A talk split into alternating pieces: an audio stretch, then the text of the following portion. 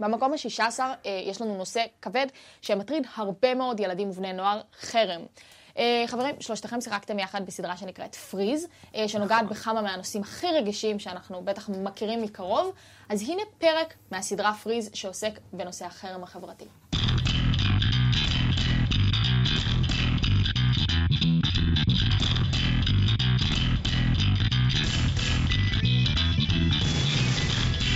The levels would be outdated, of course, before they even started. Then on the page, too sincere, clearly regret, backward, way, naive, anachronistic. Maybe that'll be the point. Maybe that's why they be the next real level. Real level, as far as I can see, with disapproval. בוקר טוב, צהריים טובים, אחר צהריים טובים, ערב טוב, לילה טוב ולפנות בוקר נהדר לכם. אתם מאזינים למשדר רשת, לי קוראים ארז. משדר רשת, פודקאסט בענייני השעה, שזה מה שמעניין אותי בשעה שבה אני מדבר. ואני רוצה כרגיל להתחיל פה בידיעה מזעזעת. מה זה מזעזעת? זה מהראשון 2018, לפני, לא, לא הרבה, לפני הרבה זמן. יצירה של וילהלם ריכרד וגנר, המלחין הגרמני שהיה ידוע בידיעותיו האנטישמיות, הושמעה אתמול בתחנת הרדיו כאן של תאגיד השידור הציבורי. וזאת על אף האיסור הלא רשמי להשמיע את יצירותיו של המלחין המועדף על היטלר בישראל, כך דווח היום שבת בחדשות 10. ידיעה מלפני שנתיים אמנם, אבל אתם יודעים, התאגיד מסר בתגובה, הנחיות בתאגיד נותרו כפי שהיו, יצירתו של וגנר לא תושמע בכאן, אנו מתנצלים על כך בפני מאזיננו, כל טענה קונספירטיבית לפיה גורם כלשהו יתערב בנושא משוללת יסוד. קונספירציות לא חסר במדינה הזאת, וזה גם פחות או יותר מלמד אותנו מה תאגיד, מה יד ימין בתאגיד יודעת על יד שמאל. אבל זה לא חדש, יש חרם על ריכרד וגנר, ב... נקרא לזה בכל מה שקשור למוזיקה הישראלית, ב... באומנות הישראלית. עכשיו, לא באופן גורף, נגיד, מי שיודע בזמנו היה, כשערוץ 8 עוד היה מנגן מוזיקה וכאלה, אז כן היו משמיעים שם אופרות של וגנר, וגנר הלחין אופרות. היו פה ושם ניסיונות, פה ושם הייתה, הוקמה איזה עמותת וגנר בארץ, והיה ניסיון של בירנבוים, וניסיון של זה, וניסיון של זה, לנגן וגנר בארץ.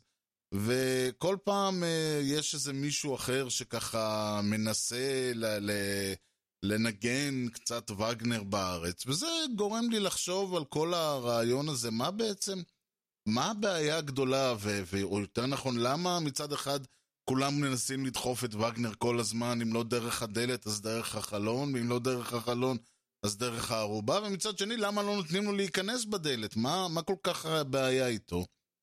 ובגדול, אני כן רוצה לדבר לא רק על וגנר, אבל אנחנו נתחיל איתו ונראה לאן נגיע. וגנר, אני... חשוב להגיד, זה העניין דבר ראשון, למה רוצים כל כך לדחוף את וגנר? כי וגנר, מה לעשות? כמו כל האנטישמים הגדולים, הוא גם, הוא גם אדם מאוד חשוב, מלחין מאוד חשוב. בגדול, אם אני צריך להצביע, הוא הלחין אופרות בסוף המאה ה-19, אולי תחילת המאה ה-20, אני לא בטוח, יהיה, יהיה קישור באתר וכל זה, אבל הרעיון מאחורי וגנר זה שבחשיבות של וגנר, וזה אולי יישמע קצת עצוב לאנשים שעד עכשיו לא ידעו את זה, ואם מישהו ידע את זה אז אני לא מחדש שום דבר, אבל וגנר הוא אחד מהמלחינים החשובים ביותר בהיסטוריה, של המוזיקה המערבית כמובן. בהיסטוריה של המוזיקה ההודית הוא לא כזה רלוונטי, אבל בהיסטוריה של המוזיקה המערבית, אתם יודעים, יש, יש לנו כל מיני שמות, כמו בטהובן, וכמו ברמס, וכמו כאלה, אז וגנר הוא אחד מהאלה, הוא מליגת העל, הוא מהצמרת של ליגת העל.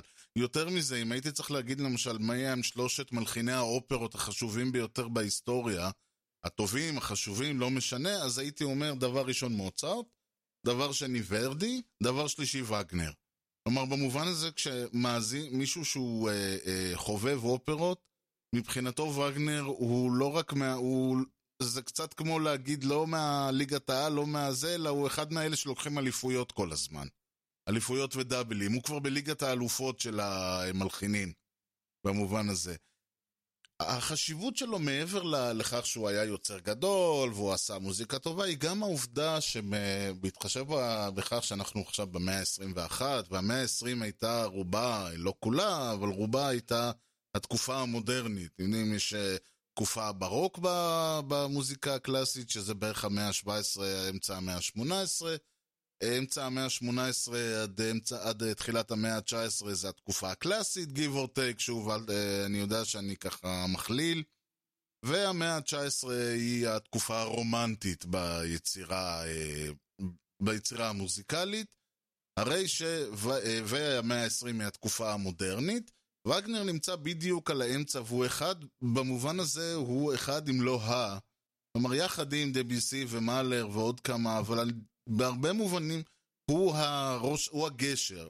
הוא המלחין שביצירה שלו, צד אחד שלו נמצא עמוק בתקופה הרומנטית, מהרבה מאוד מובנים, וצד שני שלו נמצא כבר בתקופה המודרנית. אחרי וגנר זה כבר מודרני. אין, אה, אי אפשר להסתכל על היצירה שלו כ- כמשהו שהוא אה, רומנטי, פוסט-רומנטי או משהו כזה. הוא לא אאוטסיידר כמו דביסי, הוא לא פוסט-רומנטי כמו מאלר, אלא הוא במובן הזה, אה, אפשר לומר שהוא ושנברג נמצאים כאילו, הם ביחד מרכיבים. ואני יודע שאני זורק פה הרבה שמות, אבל רצוי שכל זה בשביל שפשוט להמחיש את החשיבות של וגנר. ויש, וזאת הסיבה, אגב, שכל האנשים, אה, האנשים האלה, כמו דב, אה, דניאל בירנבוים ואחרים, נורא נורא נורא מתעקשים על וגנר.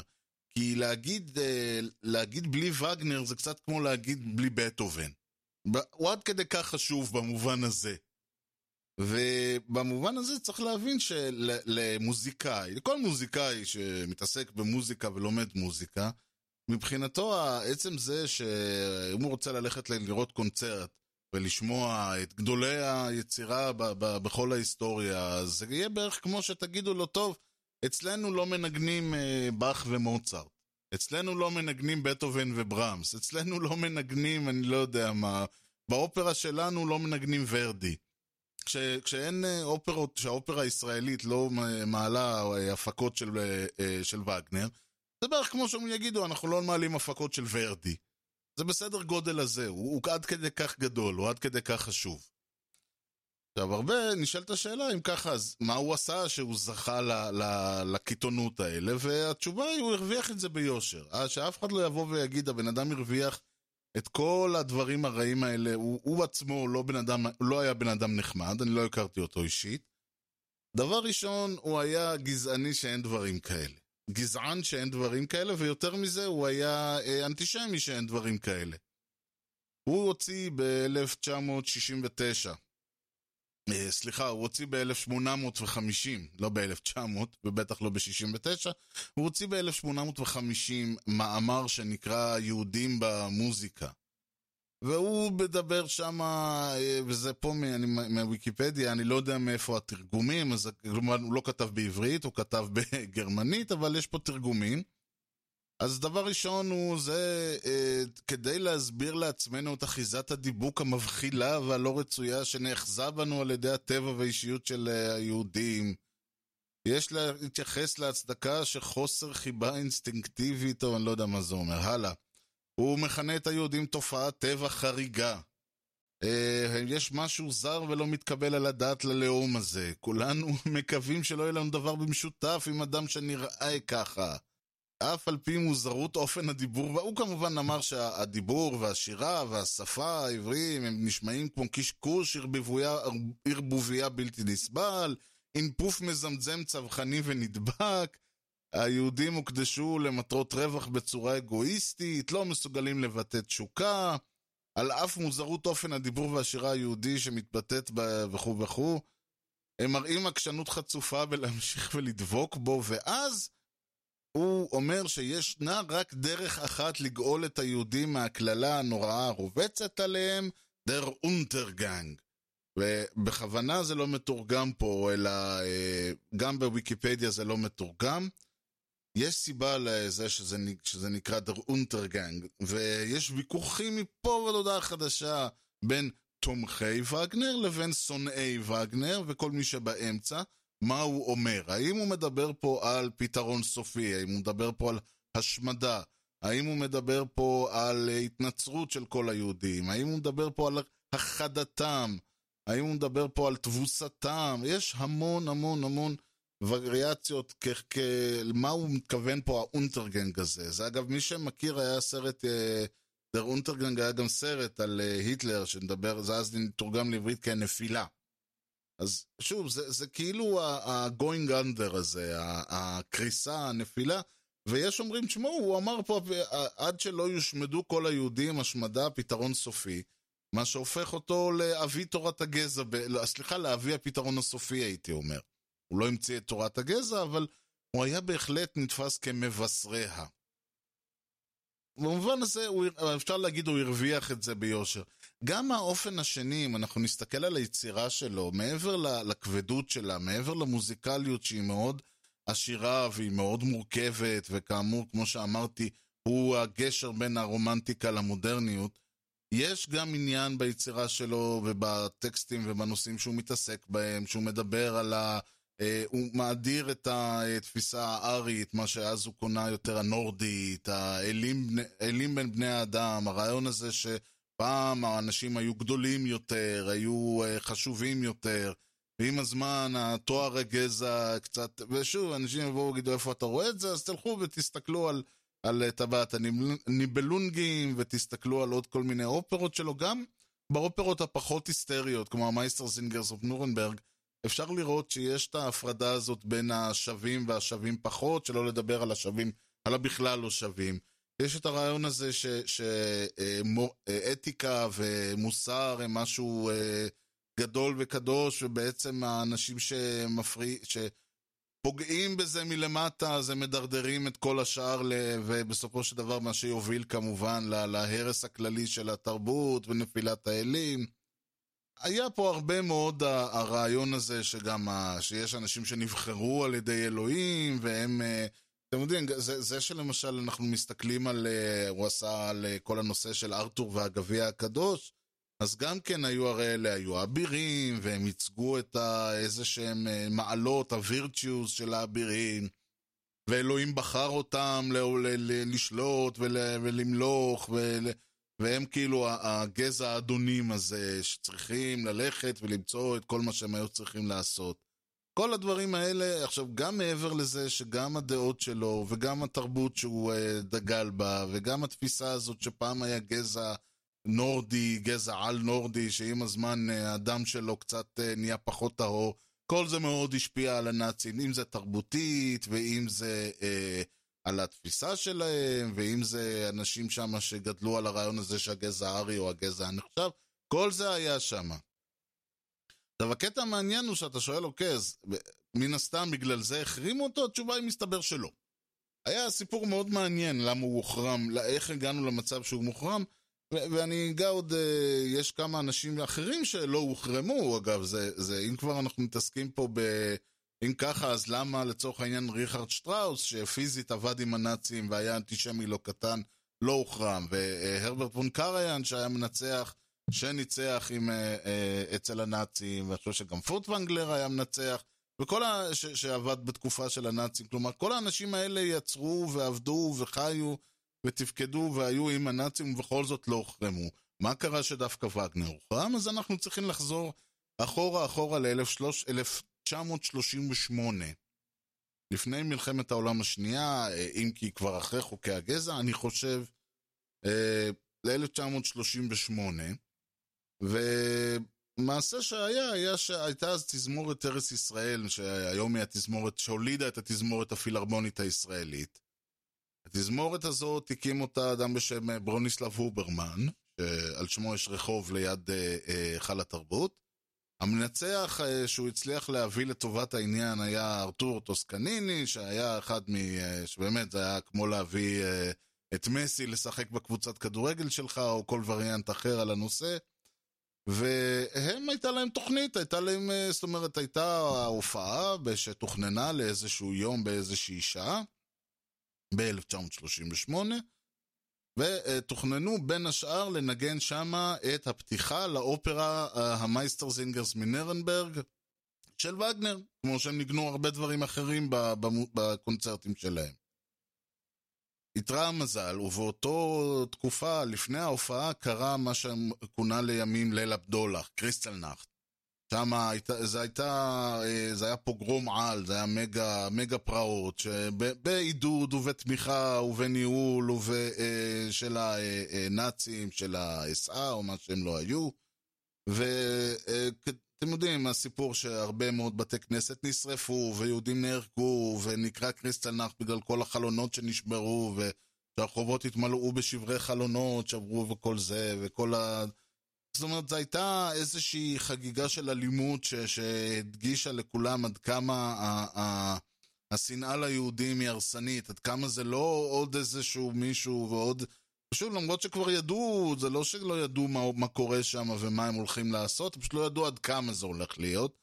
ונוסף, אז גם הרעיון הזה, פתאום להתחיל לנגן וגנר, מה עוד שהמילה נירנברג גם מופיעה, יגידו, אה, טוב, בלי קשר לקריסטלנחט בנירנברג, או לקריסטלנחט ולחוקי נירנברג שעברו, אז גם הנה אנחנו נגן את הפתיחה למייסטנזרגרס מנירנברג, וזה לא נראה טוב. אז ביטלו את זה. ואיכשהו כל פעם שבאה השאלה האם לנגן את וגנר, אז כבר הייתה מלחמת העולם השנייה, וכבר התחילו לבוא הסיפורים על השואה, והפליטים מגרמניה התחילו להגיע, וזה לא נשמע לאוברמן ולמי שהמשיך את דרכו, לא נשמע להם כל כך הרעיון הזה של לנגן מוזיקה של וגנר לאור המצב באירופה, בגרמניה, לאור המצב של היהודים באירופה ובגרמניה. כל הדברים האלה גרמו להם לא לרצות כל כך לנגן את המוזיקה הזאת, וזה התגלגל עד שהפך להיות, ושוב, אין חרם רשמי, אף אחד לא החרים אותו, אין איזה בשום... בשום מקום לא תראו כתוב אסור לנגן וגנר, ובכל זאת אף אחד לא מעז לגעת בו, ויותר מזה, וזה הקטע ההזוי, אנשים, אה, ואני לא עוד פעם בא להגיד שמישהו, בן אדם הוא לא בסדר, או שכל אחד זכותו לחשוב ולהרגיש מה שהוא רוצה, אבל אנשים מסרבים לשמוע וגנר. אני הייתי פעם באירוע שבדיוק דיברו על העניין הזה, והגיע אחד הנינים שלו, ושאלו האם באופרה, זה היה באופרה הישראלית, ושאלו האם באופרה יש מקום לנגן את וגנר. וישב שם טומי לפיד, זכרו לברכה, שהוא ניצול שואה, והוא אמר שהוא לא מוכן, ואז אמרו, טוב, בואו ננסה להשמיע, עכשיו אנחנו נשמיע לכם אריה של וגנר, והוא כמובן קם ויצא מן האול. ברמה הזאת, הוא מסרב לשמוע יצירות של וגנר. אני אשאל שאלה את המאזין הממוצע, מה שנקרא, אם יש מאזין כזה, או מאזינה כמובן. כולכם ממוצעים בעיניי, אל תדאגו. אם אתם עכשיו הולכים ברחוב, ואני משמיע לכם מוזיקה, אל תלכו ברחוב, אבל אם תשבו לידי ואני אשמיע לכם ארבע יצירות, אתם מוכנים לחתום לי שאתם מזהים וגנר? מי שאומר כן, אגב, והוא לא... אני עצמי, אם תשמיעו לי איזה פתיחה או איזה אריה או משהו, אני... יש סיכוי טוב שאני לא עכשיו, כמובן, אם אני אנגן משהו מהברוק, משהו מהזה, אז בסדר, אבל אם אני מנגן ארבע, אה, ארבע אריות או שירים או קטעים מתוך אופרות אה, של וגנר ושל שטראוס ושל עוד כמה אנשים מהתקופה הזאת, רובנו לא נזהה מי זה וגנר ומי זה לא. אני אגיד יותר מזה, רובנו, רובנו אם לא כולנו מכירים קטע, ואני אפילו שקלתי לעשות פה איזה קונץ, אבל התחרטתי. ואמרתי, אה, אני לא אשמיע וגנר כדי שאף אחד לא ירגיש נפגע, אבל בואו תלכו, אה, תחפשו מישהו מעניין, יש כמובן, יהיה כמובן לינק באתר, את איזה אה, שיר נורא מפורסם, שכולנו שמענו אותו וראינו בסרטים ובתוכניות, ואולי אפילו היינו נוכחים באירועים שזה נוגן, זה שיר חתונה שבאנגלית מכונה Here Comes the Bride, ואני לא אשאיר אותו כדי לא... אה, לעשות אה, נזק למישהו שעוד בטעות ישמע וגנר, אבל כולכם מכירים אותו. כולכם מכירים אותו, Here comes the bride. זה קטע שאין אדם בעולם המערבי האירופי ובכלל בעולם, ברוב העולם שלא מכיר את הקטע הזה. זה מתוך לוינגרין של וגנר. זה מתוך סצנת החתונה בלוינגרין של וגנר. כלומר, כולכם מכירים וגנר, כולכם שמעתם ווואלה שרדתם את העניין הזה. עכשיו יותר מזה אני אגיד. כבר אף אחד לא בא ואומר שמה שקרה במלחמת העולם השנייה ובשואה לא היה, היה בסדר. הרגענו, סלחנו, לא. אבל אנחנו מבקרים בגרמניה, אנחנו קונים תוצרת גרמנית, אנחנו משמיעים מוזיקה גרמנית, כמו שאמרתי, ואנשים, כולל מלחינים ומנצחים שהיו, ב... שעבדו עם הנאצים. אנחנו מראים סרטים, אנחנו עושים המון המון דברים גרמניים, דווקא וגנר לא. ופה בדיוק השאלה המעניינת היא, עד כמה בעצם אנחנו אה, עושים פה איזשהו אה, פיקציה, כאילו שהכל אנחנו עושים, אותו אנחנו ממשיכים אה, להתעקש. וזה גרם לי לחשוב בעצם, הרי וגנר הוא לא הבן אדם היחיד שהיה חולר, סליחה על הביטוי. בטח לא במובן הגזעני, בטח לא במובן האנטישמי. יש עוד אנשים שהם עשו את זה, ו- ואמרתי בואו בוא נסתכל לרגע, הנה דוגמה נוספת למשל. יש אדם, הוא עדיין חי, נקרא ורק ויקרנס.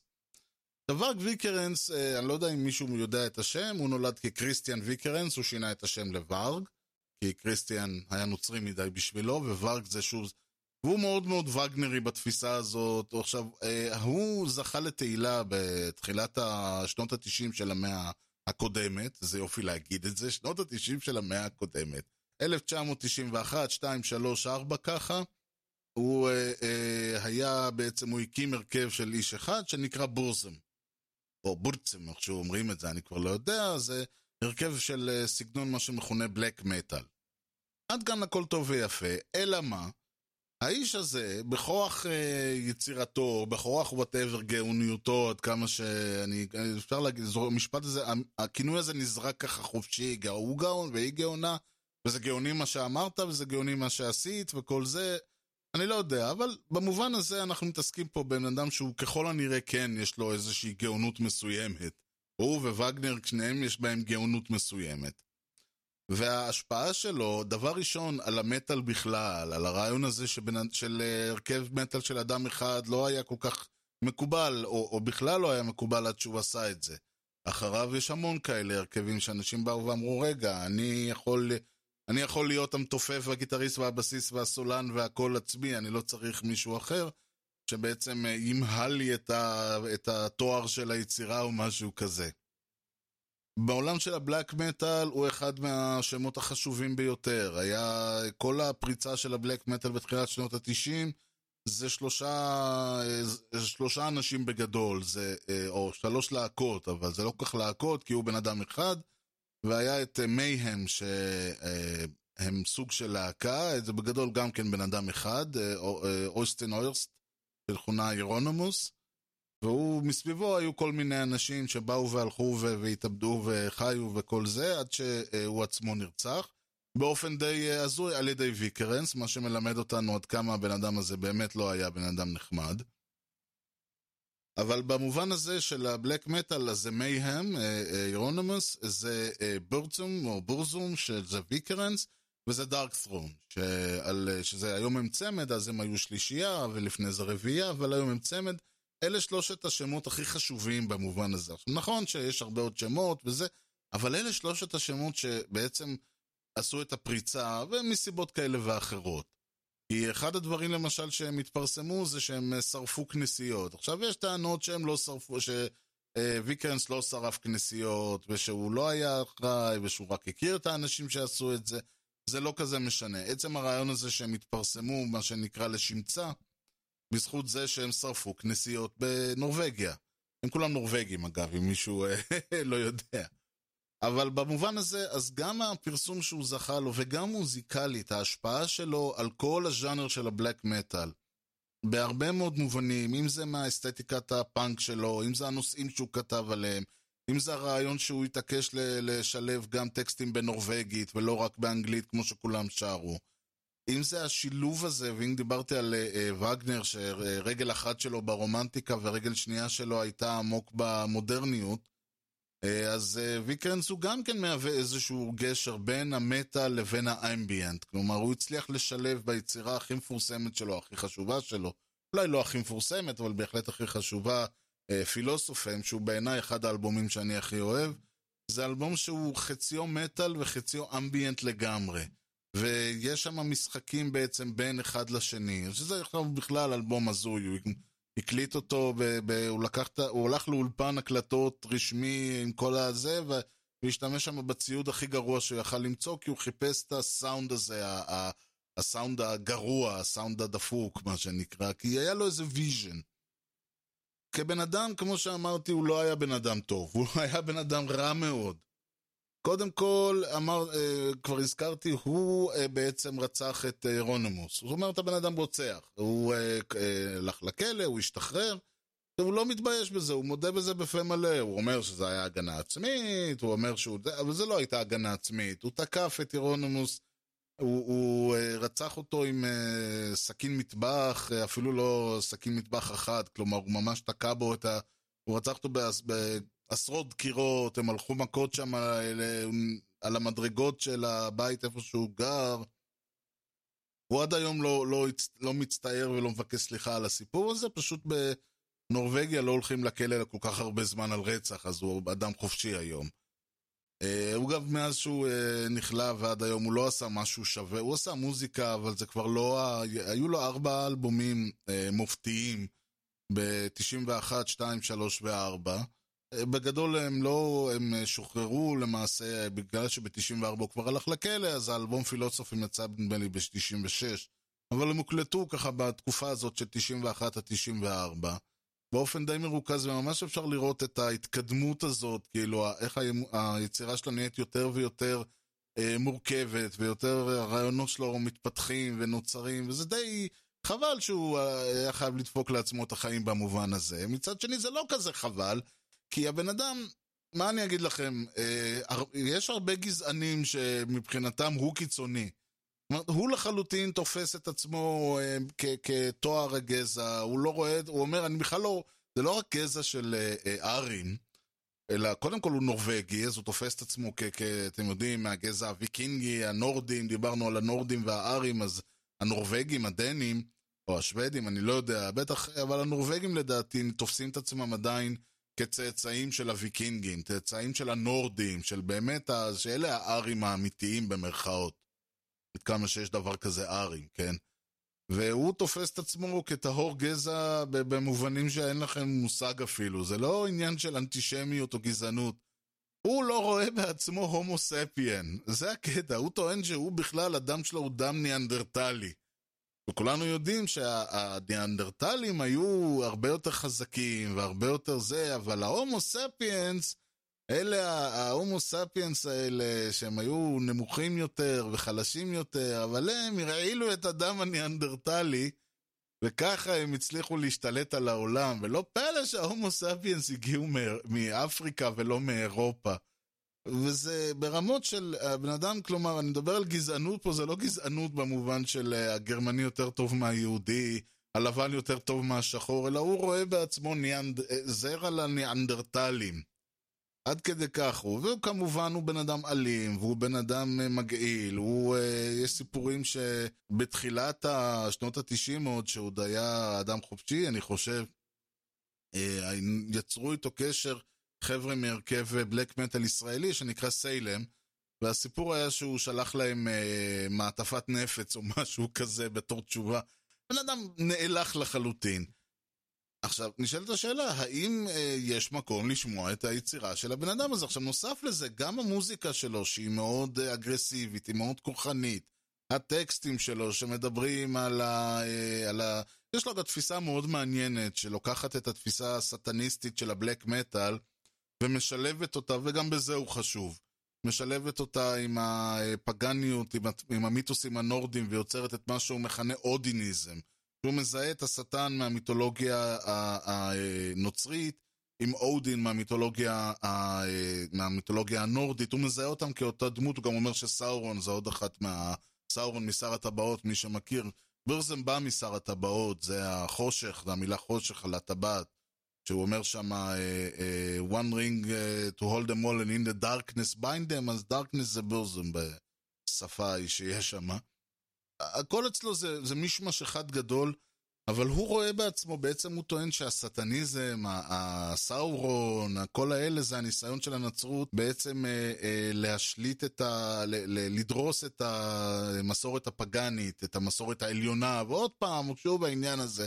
ולא סתם, הרי ישו בא, מ, בא מישראל, ישו היה יהודי, אז עוד פעם הגנוס היהודי נדחף שם.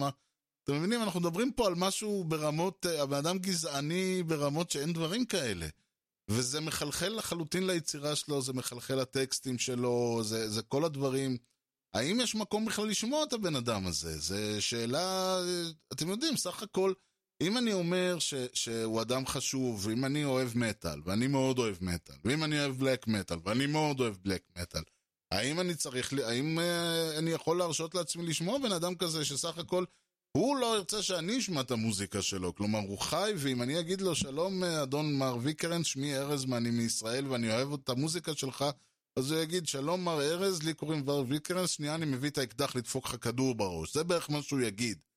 זה לא שאלה של האם וגנר היה וזה ומה ופה ומה זה Der Untergang, הבן אדם הזה שונא אותי אישית, לא אותי ארז, אלא את, אה, אה, אם הוא היה מכיר אותי, הוא היה שונא אותי אישית והיה רוצה להרוג אותי במקום. זה, זה הבן אדם. עכשיו, האם, אה, האם אותו צריך להחרים? צריך? לא צריך? האם יש מקום לשמוע את המוזיקה שלו? לא יודע, זו שאלה מעניינת. בואו ניקח עוד דוגמה. לני ריפנשטל. אני לא יודע אם מי שמכיר, לני ריפנשטל, במובן הזה היא לא במאית, היא לא מוזיקאית. היא גם כן, עוד פעם, אני שוב פעם חוזר ואומר, אנחנו לא מדברים פה על אנשים סתם. לני ריפנשטל היא אחת מחשובי הבמאים בהיסטוריה. היא במאיות, בחורה, אישה, חיה, למעשה נפטרה לפני לא הרבה זמן. אה, חיה במאה ה-20 כמובן, ברוב המאה ה-20, אה, לא יודע שוב מאיזה שנה, אבל ב-35 היא כבר הייתה בת 20 ומשהו, לפחות, 25, 28, משהו כזה. תעשו את החישובים שלכם. היא נפטרה לא לפני הרבה זמן, אה, הייתה במאית, במאית סרטים. וכתוצאה מזה, הנאצים, במיוחד היטלר, הביאו אותה שתביים סרטים. היא ביימה אה, שני סרטים מאוד מפורסמים, אחד מהם נקרא Triumph des Villains, שבאנגלית זה Triumph of the Will, Will זה כוח הרצון. אז מתרגמים את זה לעברית כניצחון הרצון, אבל זה גם יכול להיות, אה, אתם יודעים, ניצח, הניצחון של הנעלים או משהו כזה, עליונות וכיוצא בזה. הסרט השני ביימה על, אה, על אה, אולימפיאדת 1935 במינכן, והוא נקרא אולימפיה. שני סרטים, אה, והיא ביימה עוד כמובן סרטים לפני ואחרי, כן, אבל אלה שני היצירות הגדולות שלה. ובזכות שתי היצירות הגדולות האלה, היא נחשבת, יש מישהו שקראתי, הוא אומר שיחד עם אורסון וולס והיצ'קוק, היא, ה... שוב פעם, אנחנו מסתכלים פה על מישהי שנמצאת עם אורסון וולס, האזרח קיין וכל זה, כל השפה הקולנועית שאנחנו בעצם מדברים איתה היום כשאנחנו, לא, לא אנחנו, אני ואתם, אבל כשיוצרים קולנועיים, יוצרים קולנוע, זאת שפה קולנועית שאורסון ווילס במובנים רבים המציא. היצ'קוק, כל, הסרט, כל הסרטים שאנחנו רואים היום, שהשילוב הזה בין אומנות לבין מתח, כל הקונספט של אה, סרט אה, מצליח, מה זה סרט... מו... הרבה מאוד מהאלמנטים של הקולנוע המסחרי המודרני נמצאים אצל היצ'קוק, במובן הזה, היא אחד מהשלושה, אה, שלושת עמודי התווך האלה. כל הרעיון הזה של תנועות מצלמה, עבודה, זה סרטים דוקומנטריים בגדול, זה לא סרטים אה, אה, עלילתיים. אז הרעיון הזה של לקחת צילומים שכביכול אין לך שליטה עליהם וליצור מהם סרט עם נרטיב וכל זה, העבודה שלה עם קהלים גדולים, היכולת שלה אה, שימוש במצלמות שמצלמות, עומדים מהאוויר ומהאדמה ומלב ותנועה וכל זה, השימוש בסאונד ובמוזיקה, כל הדברים האלה זה הייתה מין, שוב, היה לה מין וגנריות כזאת ביצירה, וזה קצת מצחיק שכל האנשים האלה, אגב, היא עצמה, אני לא יודע אם היא הייתה גזענית או, או אנטישמית או כל דבר אחר. אבל הרעיון הזה, שוב, שיש לנו פה את הדרת הגוף והדרת הקהל וה... באמת המונומנטים הגדולים האלה של... אה, וכל היכולת שלה לעשות את זה. ושוב, אנחנו, אתם רואים היום, תראו סרט אפי, מה שמכונה, אפיק מובי, אה, אה, וזה יכול להיות שר הטבעות, וזה יכול להיות, אני יודע מה, אחד מסרטי האסונות הגדולים, או איזשהו סרט כמו בן חור, או, או קובדיס, או כל האלה. זה סרטים שחייבים את, אה, אה, את... שהשפה שלהם זה השפה שלני ריפנשטיין אה, המציאה ויצרה. ויש עוד המון המון דברים, אני לא קולנוען, אחרת הייתי יכול להמשיך ולשורר בשבחה, אבל סך הכל, שוב, אם אנחנו מדברים על יוצרים חשובים, אז היא יוצרת חשובה, בלעדיה אין קולנוע מודרני, בהרבה מאוד מובנים. או יש, אבל הוא לא היה נראה כמו שהוא נראה היום. ובמובן הזה, מצד שני, אם אנחנו שואלים האם אה, וגנר, אה, אפשר להשוות אותו לנאצים, כן או לא, האם אה, אה, ורק ויקרנס בדעות שלו אה, היום, כן, עוד אחרי, זה, הוא כמובן מכחיש שואה, למרות שהוא שונא יהודים. היא עבדה עם הנאצים, היא עבדה עם ובשביל היטלר, יש תמונות שלה ושלו, הם, זאת אומרת, היא ממש הייתה חברה, או לא יודע אם הייתה חברה במפלגה, אבל היא עבדה עם הנאצים. היא עבדה בשביל הנאצים, היא יצרה סרטים של הנאצים. אין פה יותר, מה, אין פה יותר איכסה במובן הזה ממה שהיא עשתה. גם כל הרעיון הזה שהיא מצירה, מציגה שם, הרי אולימפיאדת ברלין הייתה אמורה להיות הרי האולימפיאדה של אה, מאדירה את הגזע הארי, להראות הרי כל הסיפור שם עם ג'סי אורנס שניצח, ולקח ארבע מדליות ועשה, והיטלר די התבאס מהסיפור הזה. לא של אה, ג'סי אורנס זה עזר, כן, הוא חזר אחרי זה לאמריקה להמשיך להתחרות נגד סוסים, אבל... כי אתם יודעים, הם אולי, האמריקאים אולי שלחו אותם להביא מדליות, אבל זה לא שהוא... אה, זה לא שהם לא היו גזענים בארצות הברית, אבל בסדר, נשאיר את זה שנייה. כל הרעיון של אולימפיאדת ברלין היה אמור להיות הקונספט הזה של אה, הגזע הארי וחגיגת הגוף והלבן מנצח. כי סך הכל רוב האתלטים היו אז לבנים? אין פה הרבה חוכמות. אותו דבר ניצחון ה-Triumph of the Wheel, כל זה ניצחון הרצון, ומראה את ה... גדולה של הנאצים, ומראה את הכוח שלהם, ואמור איזה סרט פרופגנדה בסך הכל. זה אמור לגרום לבן אדם להבין שהכוח של הנאצים הוא איזשהו כוח על, משהו שהאדם הפשוט חייב ליפול על פניו ולהבין שפה אנחנו מתעסקים עם, אה, כמו, כמו אצל וגנר, אלים שמתהלכים בינינו, כן? האלים ירדו לאדמה והם הולכים בינינו, כזה מאוד איין רנדי גם העניין. כל הדברים האלה אה, קיימים אצלה ביצירה, ולהפך, אחד הדברים שאני חושב שאני, חשוב לי להדגיש בכל הדברים האלה, בגלל זה לקחתי את שלושת היוצאים האלה, כל אחד בא מכיוון אחר לגמרי. שני מוזיקאים קולנוענית, מוזיקאי אה, של אופרות, אה, מוזיקאי של מטאל, מביימת סרטים אצל הנאצ, כל הדברים.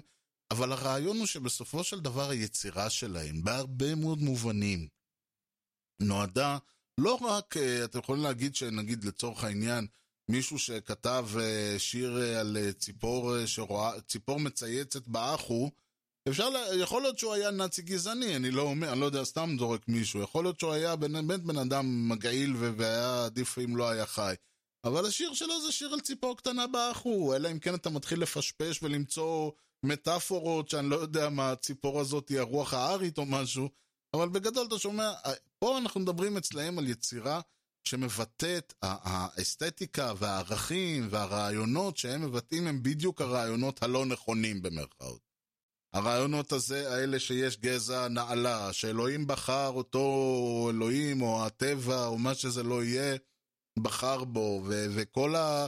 ויש לנו את הגזעים הנחותים שהם לא משתווים אליהם והם לא יכולים לנצח אותם אז הם אה, אה, מעכירים את הגזע, הם מעכירים אותם, הם אה, מנסים, ורק הכוח, הדרך היחידה כמובן של הגזע הטהור לנצח היא פשוט להקים באמת את ה...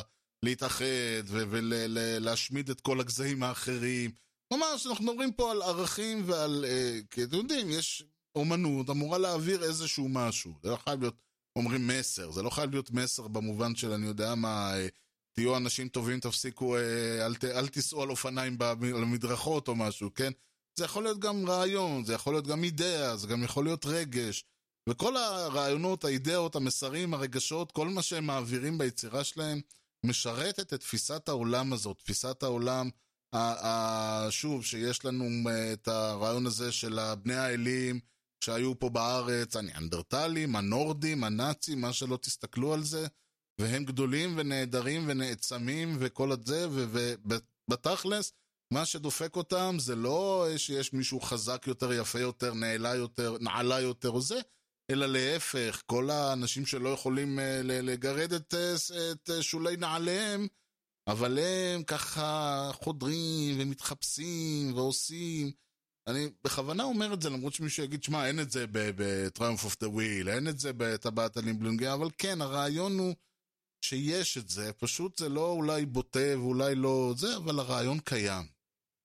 ויותר מזה, הרעיונות והיצירות שלהם אמורים, משדרים ומעבירים בדיוק את תמונת העולם הזאת, ש...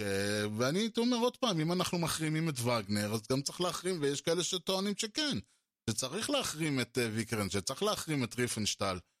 ואז נשאלת השאלה, האם האומנות של האנשים האלה, מעבר ל... ועכשיו אני בכוונה מצביע על האומנות הזאת, כי זאת לא אומנות שעוד פעם אני אומר, אפשר לבוא ולהגיד שהיא אומנות uh, בסדר. ש... זאת אומרת, אם אני מפריד את ה... אם אני מתעלם לרגע מהיוצר, אז יצירתו היא בסדר סך הכל, ואז אתה אומר, לא, גם יצירתו היא, היא גרועה מאוד. אז נשאלת השאלה, האם אה, האומנות שלהם, האם זה שהם כאומנים, כיוצרים חשובים, יותר חשוב מה, מהעובדה שהאנשים האלה היו אנשים שמייצגים את כל מה ש... אה, את הדברים הכי גרועים שהם יכול, שאדם יכול לייצג, אתם יודעים, שהם מייצגים אה, גזענות ונאציזם. ו- ואנטישמיות, ובאמת את כל, ה- כל מה שזה בצורה מזוקקת, כן? לא ככה בעדינות, בקטנה. האנשים האלה מייצגים את, הד- את הדבר, את הרשע הכי גדול במין האנושי. אז האם בכל זאת אה, אפשר להגיד, ואני עוד פעם אומר, תמיד שואלים, אה, כבר אמרתי את זה, אבל תמיד שואלים למה תמיד uh, צריך להתנצל שאיזה אומן או איזה יוצר, אז הוא, אני לא יודע מה, אנס, או רוצח, או זה, אני אומר, כי אם... כי לאף אחד אין בעיה עם זה, עם היצירה של מישהו כמו יאנוש קורצ'אק. כן, מאדר תרזה, אם היה לה יצירה, אף אחד לא היה אומר לא צריך לעשות הפרדה של האומן ויצירתו. לא, זה תמיד אנשים כאלה.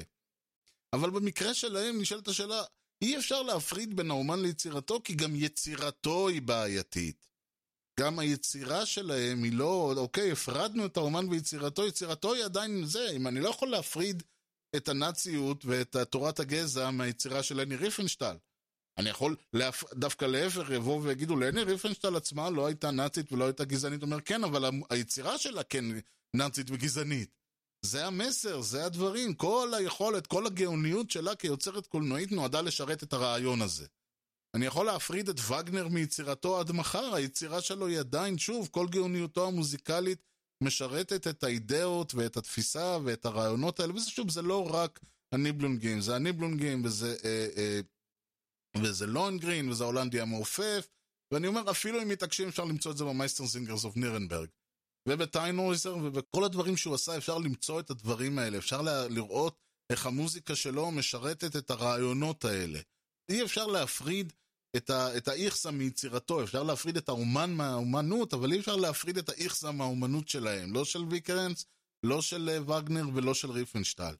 אז נשאלת השאלה, האם בכל זאת יש מקום לאומנות שמייצגת את הצדדים הכי אפלים, הכי מגעילים, הכי נוראים של, ה... של האנושות? אז, נשאל, אז אני אומר, בואו נחשוב לרגע, האם, בהנחה ואני מוציא את זה, זאת אומרת, אני אומר שלדעות המובעות, למסר המובע ביצירה, לתוכן של היצירה עצמה, יש חשיבות, ואם התוכן והמסר והרעיונות לא לדעתי, ושוב, זה לא, לא לטעמי, אני לא אוהב מוזיקה כזאת.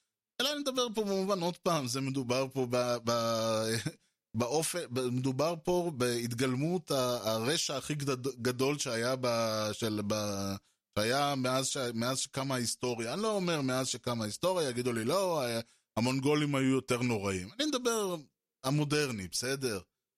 הנאצים ותורת הגזע, אני לא רואה יותר רשע מזה. כאילו, זה לקחת את מה שתמיד היה בפנים ולהפוך אותו לאידאה.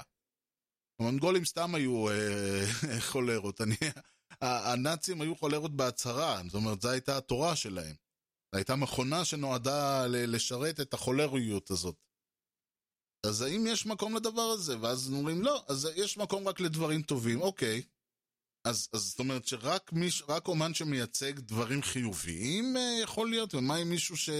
אני יודע מה, כותב על סמים, כותב על פשע, תיאורים של אני לא יודע מה, סאדו-מזוכיזם, חס וחלילה, כל מיני רצח ואונס ודברים כאלה.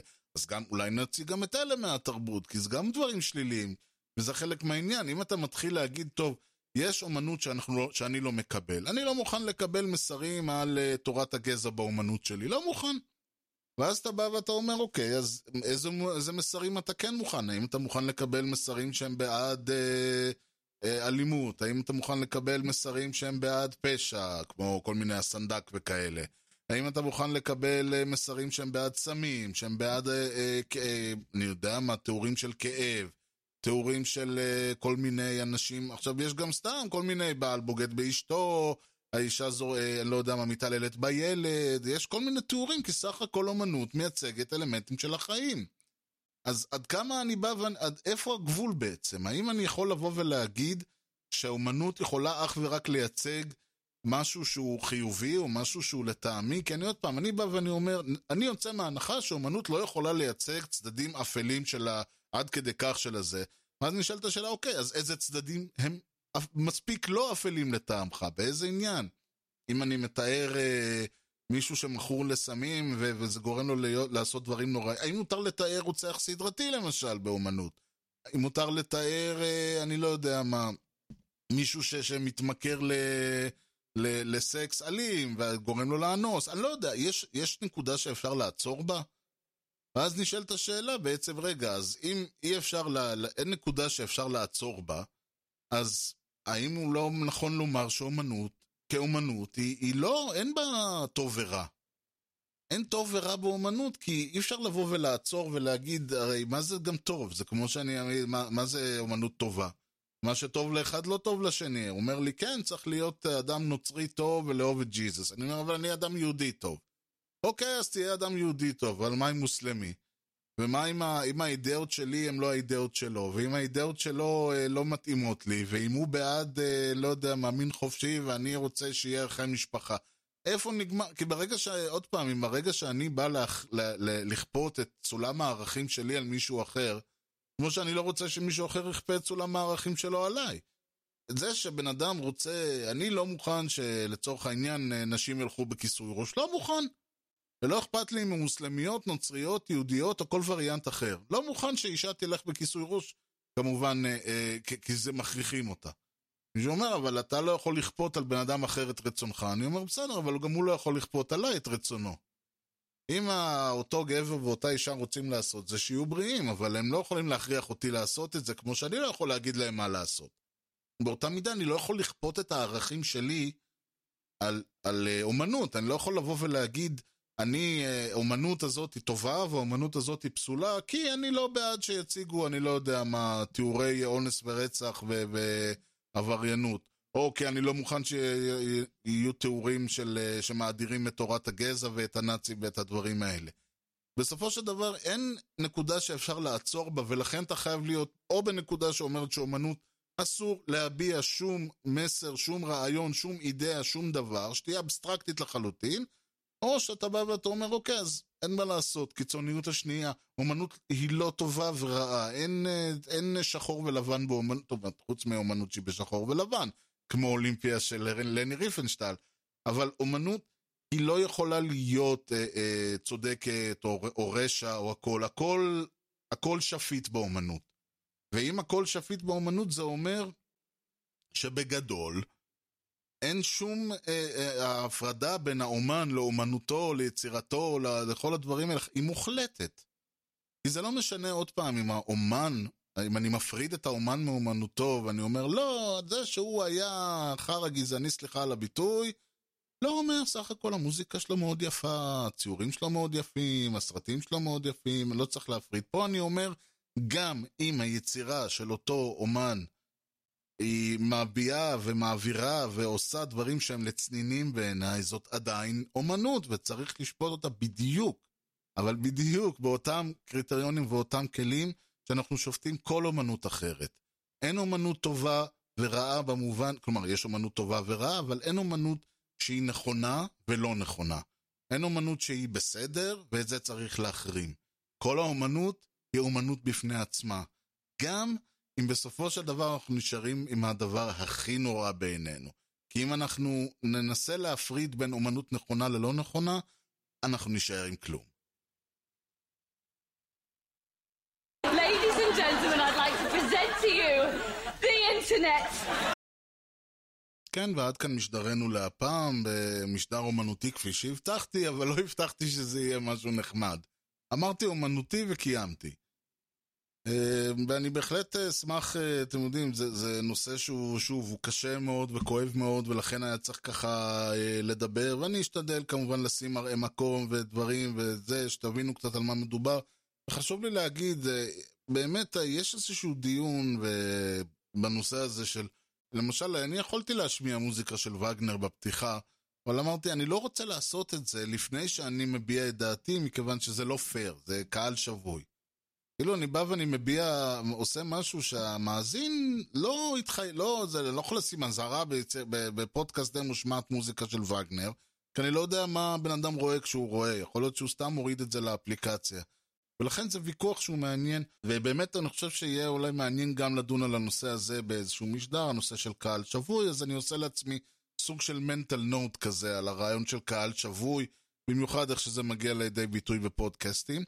בכל מקרה, אם זה הנושאים עניינו אתכם, מה שדיברתי עליו, אה, אה, התחברתם, לא התחברתם, מסכימים, לא מסכימים, זה כמובן אף פעם לא משנה, כי המטרה פה היא לעורר דיון, אבל אם התחברתם, לא התחברתם, יש לכם מה להגיד, אין לכם מה להגיד, אה, אה, רוצים עוד, רוצים פחות, רעיונות, הצעות, טענות, מענות, הכל אפשר לעשות, המייל שלי הוא ארז, E-R-E-Z, שטרודל, משדרשת, נקודה ניסיון, נקודה IL, משדרשת כותבים כמו ששומעים. משדרשת co.il זה גם האתר, אפשר למצוא שם. כל משדרי העבר, כמובן, את כל הכישורים וההערות והמראה מקום שדיברתי עליהם, וכל הנושאים שדיברתי עליהם במשדר הזה, יופיעו שם, ואני משתדל כמובן להוסיף עוד כהנה וכהנה גם דברים שלא ממש הזכרתי, זאת אומרת, שמע, זה מעניין, לא הגעתי לזה, אבל שווה להסתכל. בכל מקרה אפשר למצוא את כל הנושאים האלה כמעט בכל המשדרים, לא התחלתי מאפס, אבל... כלומר, אני התחלתי מאפס, אבל uh, את ההערות הוספתי בערך מה-50 או ה-60. אפשר למצוא את, כמובן את הלינקים ל- להירשם למשדרשת, אם זה דרך ה-RSS, דרך Spotify, Apple Podcast, Google Podcast לא הוספתי, אבל זה גם כן שמה. כלומר, Google Podcast זה לא שם, אבל אפשר גם להירשם, ואפשר דרך Stitcher, ואפשר דרך RadioPublic, וערוץ היוטיוב, הקישור לערוץ היוטיוב של משדרשת גם נמצא. אפשר להמשיך את הדיון לא רק במייל, אלא גם ברשתות החברתיות, דרך אה, twitter.com/ארז או facebook.com/משדרשת. וזהו להפעם, אני מקווה מאוד שנהניתם, אה, או לפחות לא סבלתם יותר מדי. אה, אמנות זה תמיד קשה, אתם יודעים, כי במיוחד מוזיקה, כי כמו שתמיד אומרים, אה, לדבר על מוזיקה זה כמו לרקוד על ארכיטקטורה, זה לא כל כך עובד. אז אני בהחלט מקווה שהדיון כן הצליח להתחבר, בכל... ובלי שום קשר, אנחנו כמובן נתראה במשדר הבא, ועד למשדר רשת הבא, אני הייתי ארז, ושיהיה לכם המשך יום נהדר, ולהתראות.